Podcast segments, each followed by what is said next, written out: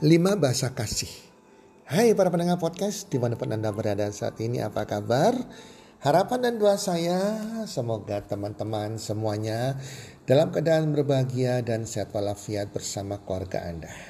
Dan pasti-pastinya, pastinya rezeki Anda akan makin bertambah dari hari ke hari dan keberuntungan serta kesuksesan selalu menyertai Anda. Para pendengar podcast, di podcast kali ini kita akan sharing berbagi tentang lima bahasa kasih.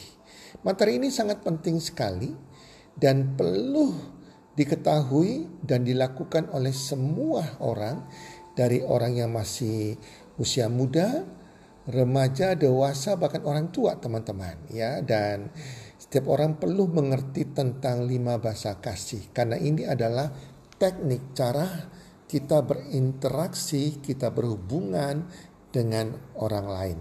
Dengan pasangan kita, dengan orang tua kita, orang tua dengan anak, maupun sesama teman, maupun rekan kerja, atau dengan pimpinan-pimpinan dengan bawahan. Siapa pun kita, selama yang namanya manusia, kita harus mengerti lima bahasa kasih. Dan kali ini, Eka Darmadi, Bro Eka Darmadi, yang akan mensharingkan tentang lima bahasa kasih. Oke teman-teman, ayo kita dengar sama-sama. Inilah Bro Eka Darmadi akan membagikan tentang lima bahasa kasih. Halo semua, pada kesempatan kali ini kita akan membahas tentang lima bahasa kasih ya teman-teman. Nah, materi lima bahasa kasih ini yang saya bagikan di podcast kali ini adalah rangkuman rangkuman singkat dari sebuah buku tentang Five Love Language yang dikarang oleh Gary Chapman. Nah, jadi buat teman-teman yang ingin tahu ceritanya yang lebih detail, lebih terperinci daripada yang saya bagikan di podcast ini, teman-teman bisa beli bukunya ya, teman-teman. Nah, jadi teman-teman di sini di dalam buku ini ya itu dijelaskan ya bahwa setiap orang itu memiliki sebuah kebutuhan untuk dikasihi.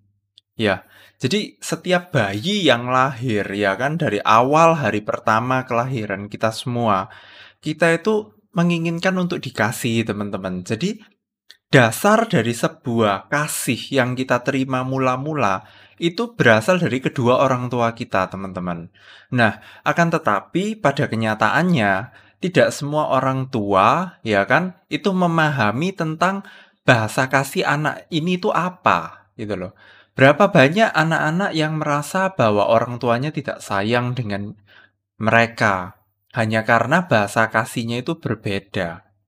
Nah, maka dari itu di sini kita sama-sama mau belajar ada lima bahasa kasih itu apa aja dan apa aja yang harus kita lakukan untuk meningkatkan perasaan dikasihi itu dan hal-hal apa yang mungkin sebaiknya kita hindari untuk kita lakukan. Karena begini, dalam buku ini dibahas bahwa kita sebagai manusia, kita itu hanya merasa dikasih atau dicintai apabila bahasa kasih utama kita itu dipenuhi, teman-teman. Artinya apa? Seandainya saya ini adalah orang yang bahasa kasihnya adalah gift atau pemberian. Sedangkan katakan orang tua saya memiliki bahasa kasih itu adalah perkataan atau word of affirmation. Maka sekalipun setiap hari saya dipuji, saya itu anak yang baik, anak yang pintar, anak yang cerdas dan sebagainya, saya tidak merasa dikasihi karena saya bahasa kasih saya adalah gift di mana atau pemberian. Jadi saya itu lebih melihat bahwa oh saya dikasih ketika saya diberi sesuatu. Nah, ini ini contoh ya teman-teman, ini contoh. Nah, jadi ini pun juga berlaku ketika di dalam hubungan yang namanya pacaran ya atau hubungan dengan lawan jenis ya. Seandainya ceweknya ini memiliki bahasa kasih dilayani atau istilahnya adalah act of service. Sedangkan cowoknya ya kan memiliki bahasa kasih kata-kata penegasan atau word of affirmation. Maka di dalam hubungan yang seperti ini bisa jadi baik si cewek atau si cowok itu mereka merasa miss atau mereka merasa tidak dicintai. Kenapa? Karena karena begini sebagai contoh ketika si cowok dan cewek ini berada di dalam satu rumah, misalnya ketika mereka nonton acara bareng misalnya. Ya kan? Nah, si si cewek ini merasa bahwa, "Loh, cowok ini kok nggak sayang ya sama aku ya? Karena kok selama ini cowok ini nggak pernah bantu aku cuci piring," misalnya. Nah, padahal si cowok ini bahasa kasihnya adalah kata-kata penegasan atau word of affirmation, di mana si cowok ini merasa, "Loh, aku ini udah tiap hari ngomong I love you ke kamu, tapi kenapa kamu nggak merasa dikasihi?" Nah, ini adalah salah satu contoh ketika kita itu tidak mengenali bahasa kasih seseorang, maka orang itu kadang merasa tidak dikasihi. Ini juga berlaku untuk anak dengan orang tua ya. Begitu pula sebaliknya. Oke, sekarang kita mulai masuk ke materi ya teman-teman ya, di mana bahasa kasih pertama yang kita bahas adalah kata-kata penegasan atau word of affirmation. Nah, teman-teman coba kita renungin sebentar. Teman-teman pernah ndak sih punya teman yang yang sukanya memuji setiap kali kita melakukan sesuatu? Atau suka menghina sekali kalau misalnya kita tidak melakukan sesuatu? Teman-teman sadar nggak sih kalau misalnya orang itu bisa jadi memiliki bahasa kasih yang pertama ini, yaitu kata-kata penegasan. Nah, ketika kita dekat dengan orang-orang yang yang word of affirmation-nya ini adalah nomor satu di dalam listnya, itu kita ini kadang itu harus lebih peka ya, harus lebih peka untuk menjaga kata-kata. Kenapa? Karena orang-orang seperti ini, orang-orang yang word of affirmation-nya nomor satu, biasanya itu cukup sensitif ketika kita bercanda akan sesuatu, ketika kita mengatakan sesuatu, mungkin kita nggak bermaksud menyakiti hatinya, tapi orang-orang dengan bahasa kasih tipe ini, biasanya mereka itu kayak apa ya, me, selalu mengingat terngiang-ngiang kata-katanya di dalam ot kepalanya setiap kali kita itu kayak memuji mereka atau menghina mereka. Itu kata-katanya itu bisa terngiang-ngiang gitu loh. Makanya mereka itu senangnya bisa lama atau bisa jadi nggak suka sama kitanya itu lama. Nah, mungkin teman-teman di sini itu ada yang belum tahu bahasa kasih utamanya itu apa. Itu nggak apa-apa. Ada sebuah website, kalau nggak salah namanya 6, 16 personality test, ya kan teman-teman bisa googling lah gitu. Five Love Language Test atau apa, apa pun itu banyak di internet yang free, jadi teman-teman bisa pakai itu untuk ngetes teman-teman ini bahasa kasihnya itu yang mana sih, seperti itu. Nah, untuk kategori yang word of affirmation ini, maka kalau kita ingin mengapresiasi mereka, kita ini harus banyak-banyak bilang kayak terima kasih ya kerjaanmu bagus. Kita banyak ngasih pujian juga. Misalnya kayak oh baju kamu hari ini bagus ya gitu loh. Atau misalnya ketika mereka ini mengerjakan tugas dan kerjaan mereka dengan baik, ya kita puji. misalnya siapa? Misalnya Kak, pekerjaanmu ini bagus ya, aku suka. Nah, itu kata-kata yang seperti ini kelihatannya mungkin biasa, tapi kalau misalnya buat mereka yang bahasa kasihnya adalah word of affirmation, kata-kata seperti itu itu berarti sekali loh teman-teman. Nah, karena mereka ini peka banget dengan kata-kata, maka kadang kalau misalnya kita mengeluarkan kata-kata yang apa ya, mungkin dirasa agak keras atau gimana gitu ya, atau mungkin kayak salah paham, maka kita ini harus bisa untuk meminta maaf gitu loh. Jadi kita bilang, maaf ya kak, aku tadi nggak bermaksud kalau misalnya omonganku kurang berkenan, maafin ya gitu. Karena orang-orang yang di words ini itu peka sekali teman-teman dengan yang namanya kata-kata. Jadi kalau kita punya teman yang di kategori ini jangan lupa Tiap kali mereka melakukan sesuatu yang baik, kita harus selalu puji mereka. Dan ketika kita melakukan kesalahan ke mereka, jangan sungkan-sungkan untuk minta maaf ya. Nah, bahasa kasih yang kedua adalah hadiah atau gift. Nah, ketika ada orang yang memiliki bahasa kasih ini, ya kan, kadang ada orang yang berpikir bahwa kalau misalnya orang itu bahasa kasihnya gift, maka dia tuh suka dikasih barang-barang mahal. Nah, ini belum tentu teman-teman, karena gift atau hadiah, kalau orang ini suka untuk menerima hadiah ya, itu bukan ditentukan oleh nilai harga suatu barang. Karena buat dia itu kayak setiap kali kita memberikan suatu barang atau apa, dia itu men apa ya, mengimprom apa ya, menganggap bahwa barang yang kita kasih itu adalah wujud dari kasih, gitu loh. Nah, jadi ketika kita ngasih misalnya kayak ngasih boneka atau ngasih casing handphone atau ngasih buku, itu yang dilihat adalah makna di balik itunya. Ada kasih di balik itu semua. Jadi teman-teman kalau misalnya punya teman yang suka su ngasih ya, suka ngasih-ngasih barang, ya kan? Bisa jadi bahasa kasihnya itu ya gift itu. Loh kenapa? Karena gini, ketika kita memiliki bahasa kasih tertentu, misalnya saya punya misalnya saya ini dominan bahasa kasih gift, maka tanpa sadar saya pun untuk memperlakukan orang lain, saya juga akan lebih banyak untuk gift juga gitu loh. Karena gift itu ya bagian dari saya merasa dicintai dan ketika saya give ke orang lain, saya berharap orang lain itu juga merasakan cinta yang saya rasakan.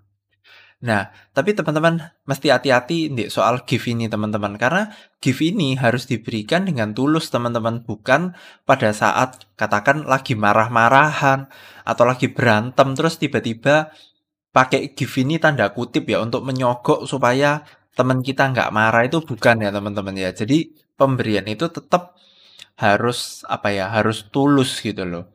Dan berikutnya adalah kalau misalnya kita punya teman yang bahasa kasihnya give. Give itu nggak bisa dipaksa ya teman-teman. Artinya apa? Kita mau ngasih sesuatu yang baik pun kalau misalnya ditolak, ya jangan dipaksa. Kamu harus terima itu karena itu akan membuat mereka itu ndak ndak nyaman gitu loh, ndak suka gitu loh. Nah, di dalam buku ini sempat ada sebuah cerita yang aku nangkep banget poinnya. Jadi ada seorang cowok nih mau deketi seorang cewek. Nah, seorang cewek ini punya mantan. Nah, mantannya itu pernah memberikan dua boneka teddy bear ke si cewek ini. Dan boneka itu ada di tempat tidur daripada si cewek.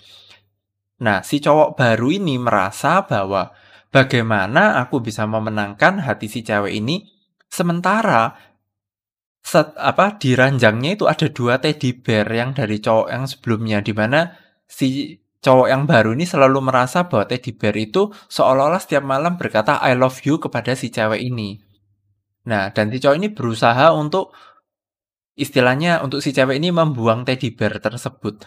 Nah, tapi kalau misalnya dipaksain, itu juga nggak bisa. Kenapa? Karena buat si cewek, yang dilihat itu bukan teddy bear dari mantan, tapi itu adalah kasih. Itu adalah wujud kasih. Itu sama kayak ketika orang tuanya mengasihi dia atau apa. Jadi secara tidak langsung, ketika si cowok baru ini menyuruh si cewek ini untuk membuang teddy bear, itu seolah-olah kayak menyuruh si cewek ini untuk tidak menerima kasih dari orang tuanya lagi. Seolah-olah itu seperti itu.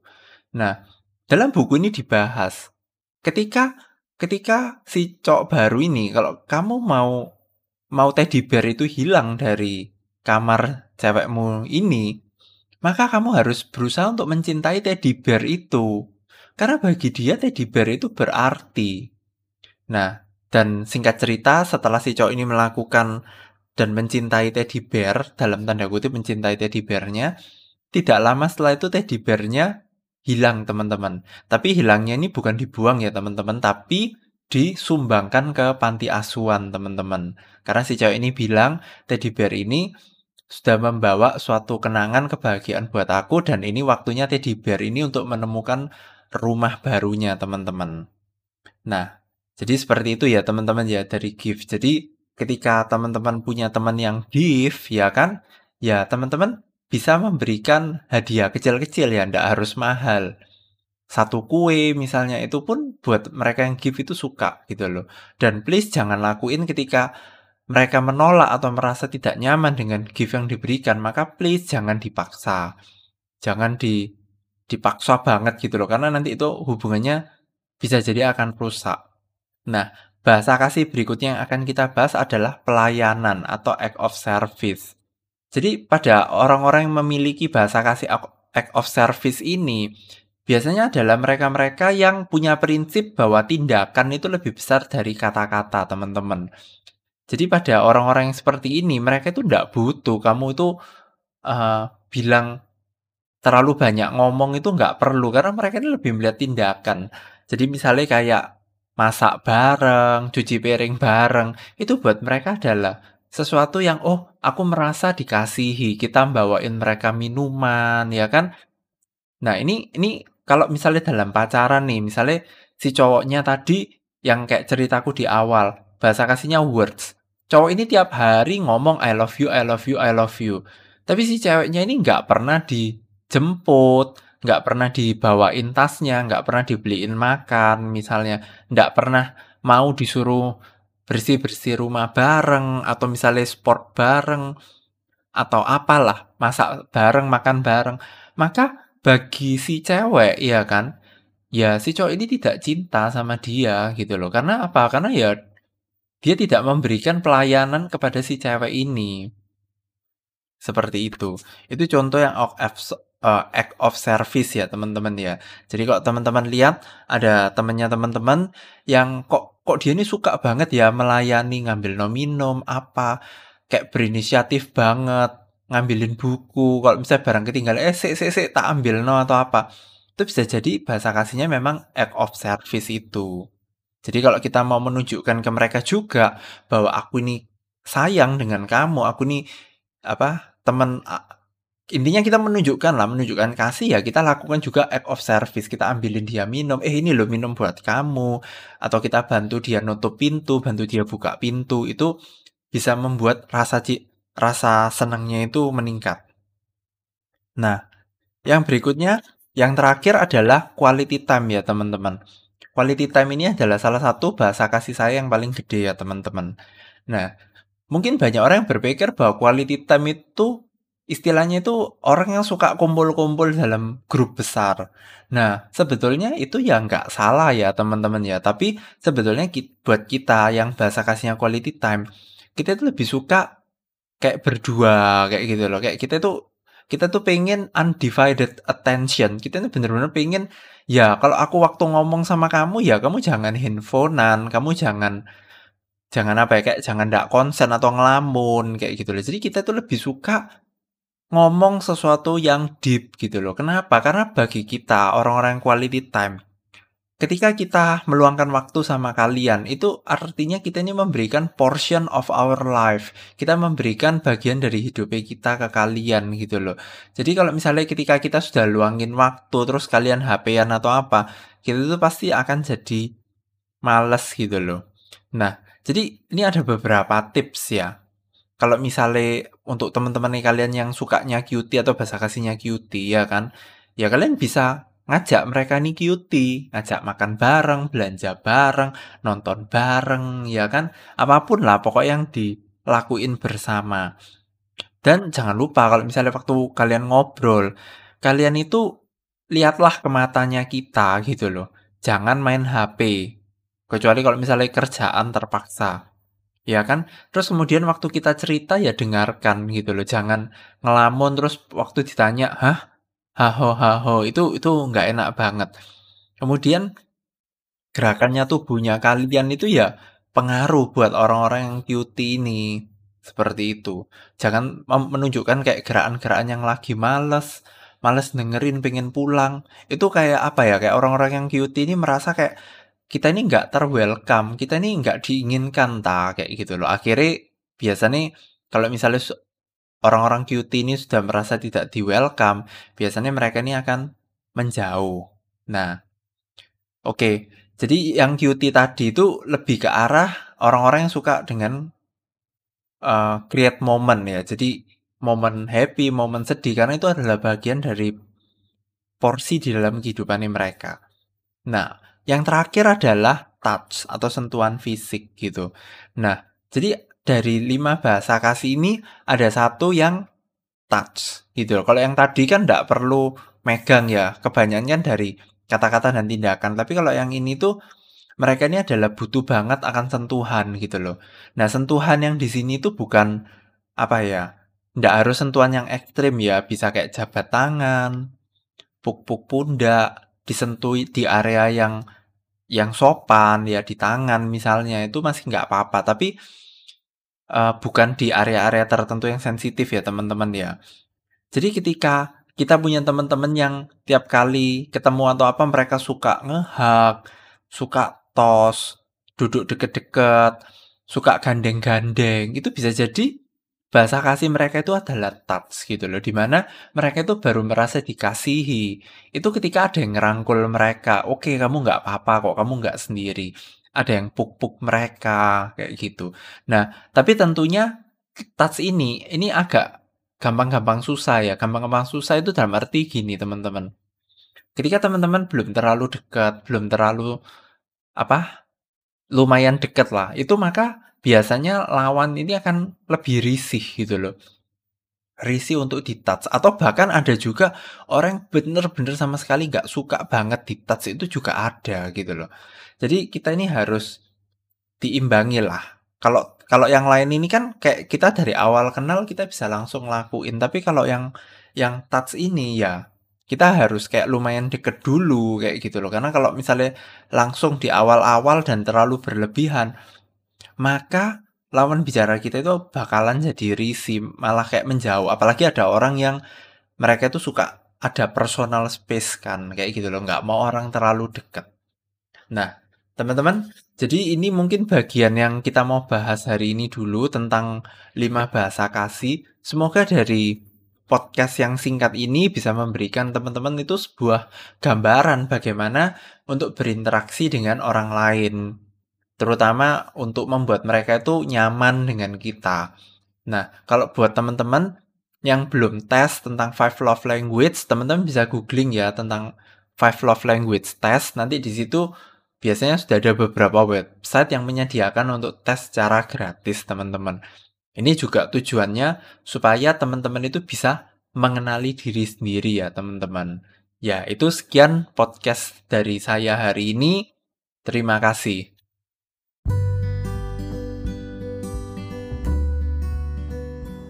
Terima kasih sudah mendengarkan podcast kami.